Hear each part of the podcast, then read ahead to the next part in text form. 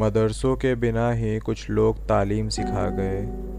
खुद जुल्म करके मुझे जालिम बता गए।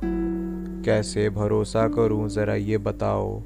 मेरे अपने ही मुझे लावारिस ठहरा गए। यह सोच कर सोया मैं कि कोई तो उठाएगा। यह सोच कर सोया मैं कि कोई तो उठाएगा। कुछ लोग आए, थोड़ा टटोला मुझे, फिर लाश समझ के चला गए।